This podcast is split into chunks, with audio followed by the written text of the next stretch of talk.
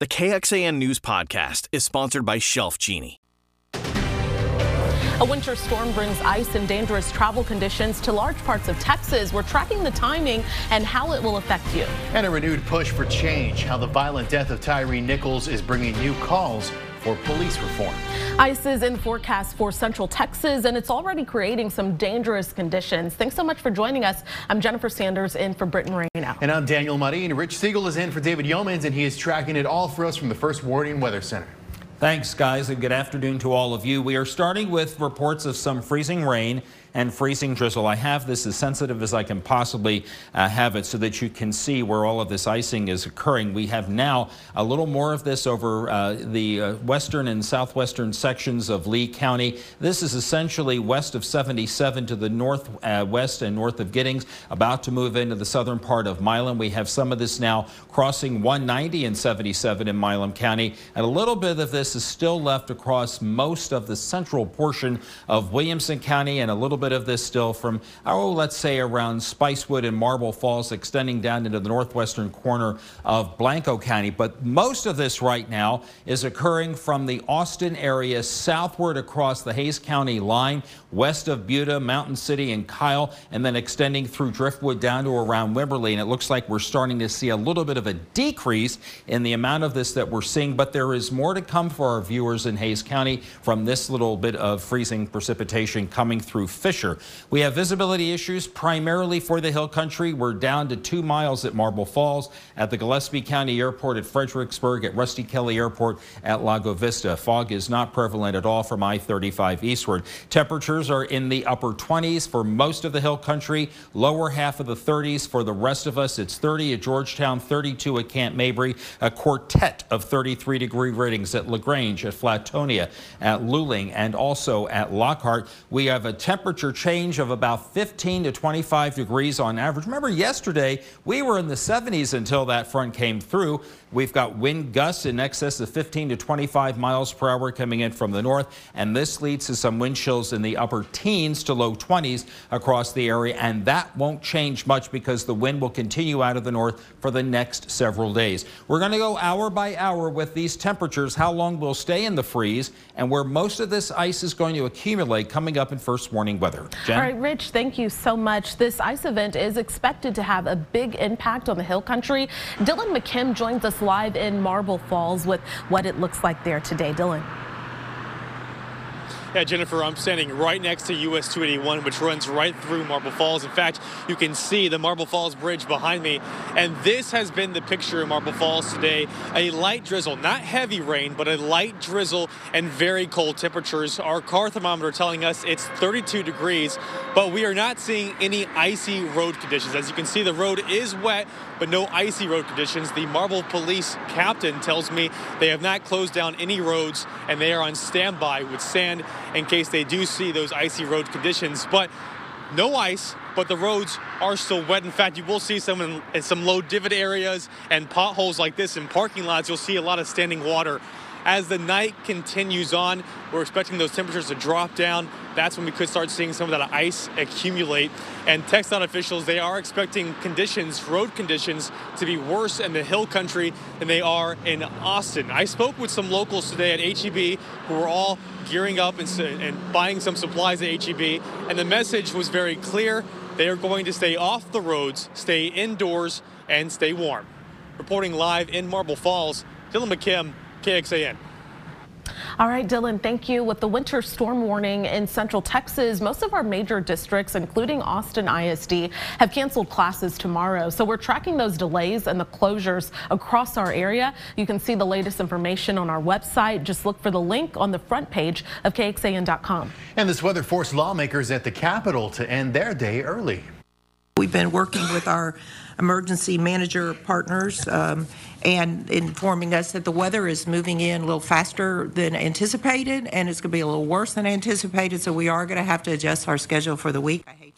The Texas Senate Finance Committee had to cut their scheduled budget hearing short. Both the Senate and the House closed at 2 this afternoon to allow staff to get home safely before the weather moves in. The Finance Committee canceled its meeting for Tuesday as well. They begin to work, plan to begin to work again on Wednesday afternoon. We're learning that a 6th Memphis Police Department officer has been disciplined for his involvement in the deadly beating and arrest of Tyree Nichols. Officer Preston Hemphill was relieved of duty on January 15th. That's a few days after Nichols died at a hospital. Memphis police did not disclose Hemphill's role in the arrest, but his lawyer said he was the third officer at the traffic stop that preceded the violent arrest. The lawyer said Hemphill was at the initial scene where the traffic stop occurred, not the scene where Nichols was beaten. And the video out of Memphis has once again put concerns about policing in the national spotlight. Lawmakers on Capitol Hill are revisiting federal police reform legislation. NBC's Alice Barr reports from Washington.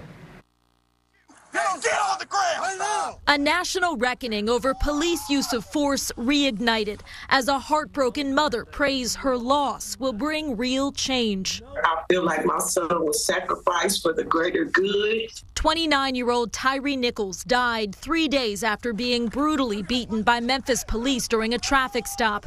A sixth officer has been relieved of duty, five others fired and charged in his death, all part of a specialized street crimes unit that's now been disbanded.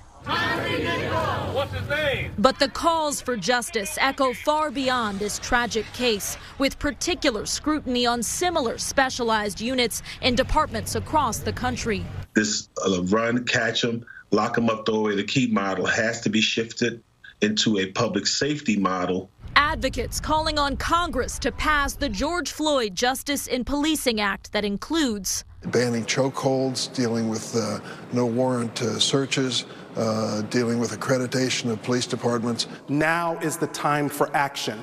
This is about people being safe. Bipartisan Senate negotiations over that bill broke down in 2021, with Republicans now in control of the House, one leading member arguing police reform belongs at the local level. I don't know that there's any law that can stop that evil that we saw. Both sides acknowledging the inhumanity caught on camera in the Tyree Nichols case, but turning outrage into real reform faces an uphill battle in a divided Congress.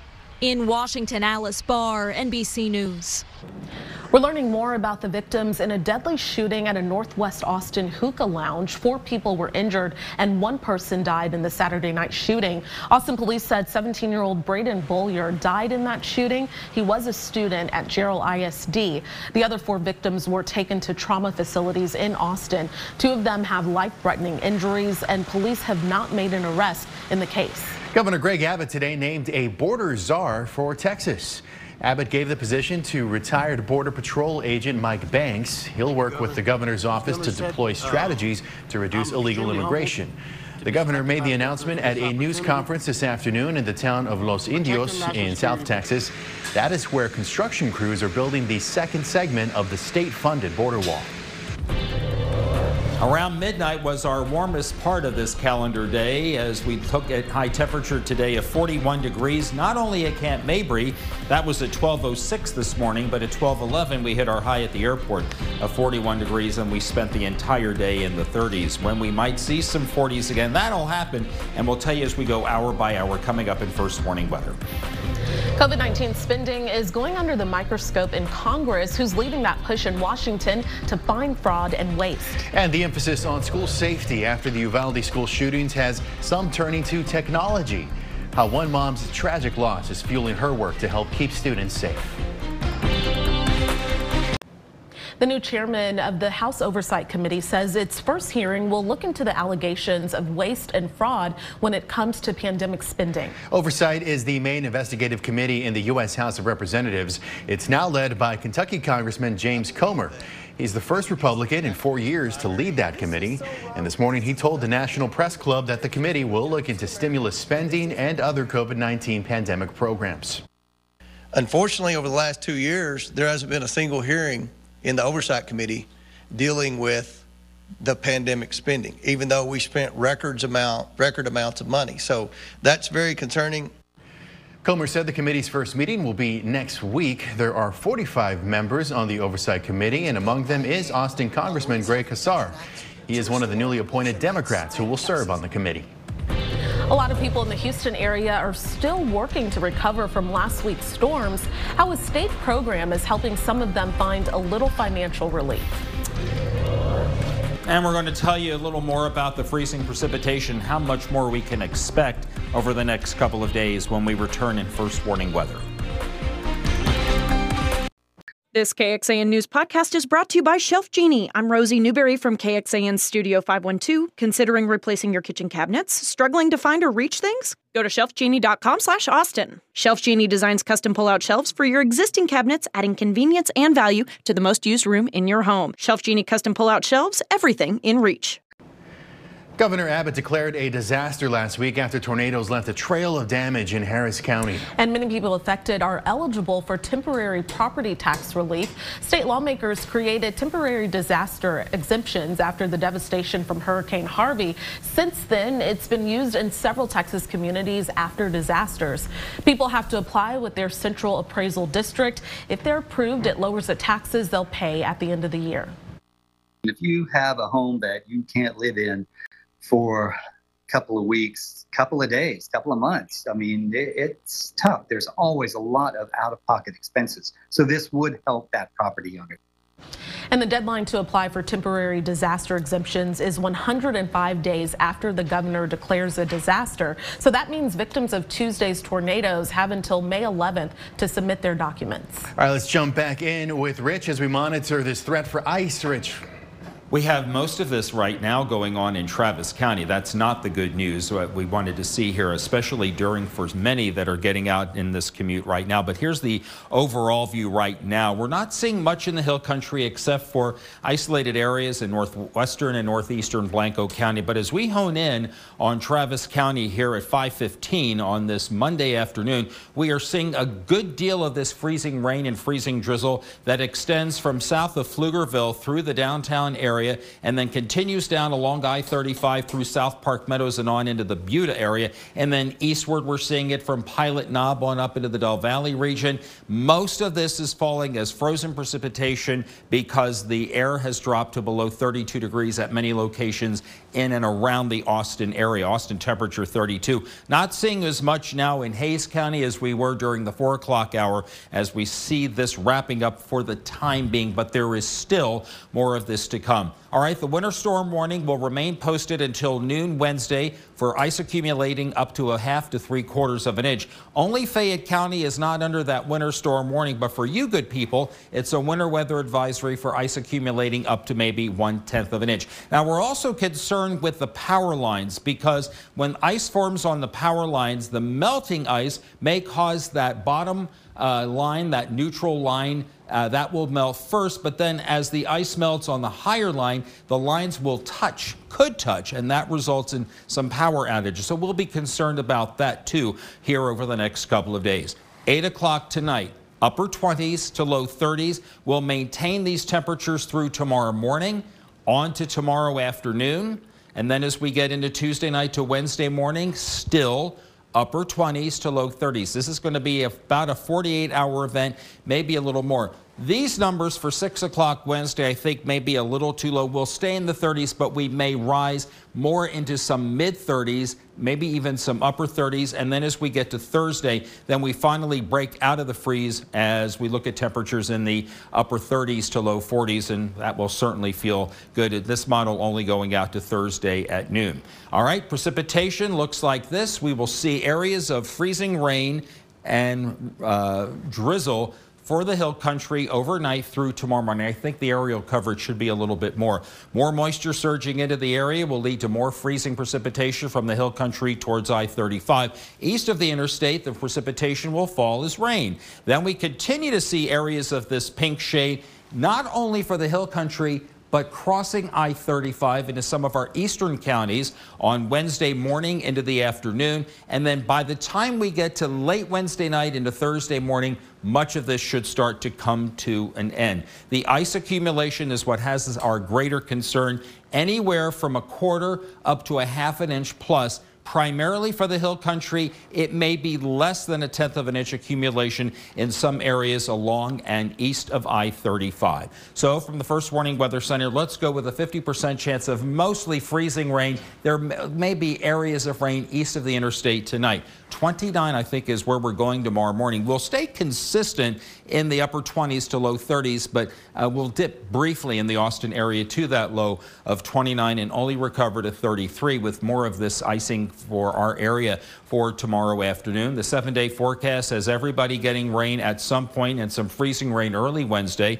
The freezing stuff should start to end late Wednesday afternoon into Thursday morning, so we'll keep it at 100% and a high of 37. 51 on Thursday. There may be a few thunder boomers to deal with on Thursday as well. Sunshine 57 on Friday, scattered uh, clouds with the sun 61 on Saturday. And then we get above normal with temperatures in the mid 60s on Sunday and a high of 65 degrees. Well, it's technology aimed at keeping children safe in an emergency. How the mother of a school shooting victim is making the case to state lawmakers here to get these devices on Texas campuses. Earlier this month, we introduced you to an effort to get panic button technology in schools to help with emergency response in lockdowns or medical emergencies. Today, the mother of one of the victims in the Parkland, Florida school shooting came to Texas to push for this policy change. Here's KXAN's Monica Madden. I'm Alyssa's voice. Lori Alhadeff's daughter, Alyssa, one of 17 people killed during the 2018 shooting at Marjory Stoneman Douglas High School. I need to be here going around the country, having a voice to see Alyssa's law pass as a standard level of school safety protection. She successfully pushed three states to pass panic button type legislation, requiring schools to have technology that immediately triggers a lockdown with the push of a button. Now, after Uvalde, she's taking her fight to Texas. It breaks my heart to know that we couldn't have prevented the next school shooting, but this needs to rise to the highest priority for our schools. Texas parents like Will Fullerton agree. It's a huge concern. As a former Texas Education Agency staffer, he's familiar with existing policy. There's multiple levels of school safety we've, we've paid attention to in the last decade, or the piece that's, that's really received the least attention um, is that response. Um, in emergencies and crisis, seconds matter. Every single second matters. Both feel hopeful about a bill that would require this in schools, especially with extra money in the state this session. We can get schools up to the 21st century as far as school safety is concerned. Monica Madden, KXAN News. And Democratic State Representative Shawn Thierry uh, filed this bill in the House and is working with Republican Education Chair Brandon Creighton in the Senate. Now, one of the key communication failures in Uvalde was that not everyone in the school received the alerts about the gunman immediately. Many Texas schools have alert systems that send warnings online through a smartphone app.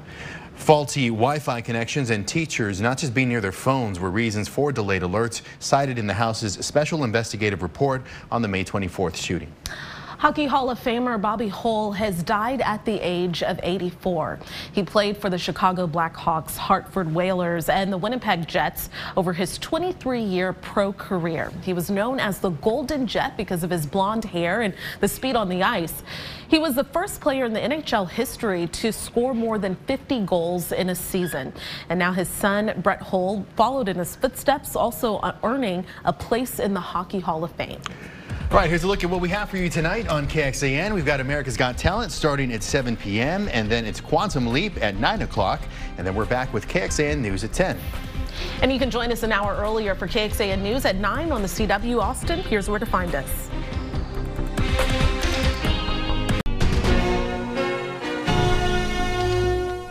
Thanks for listening to KXAN News Nightly. You can also listen to KXAN News Today every morning for more in depth coverage of what matters most to you.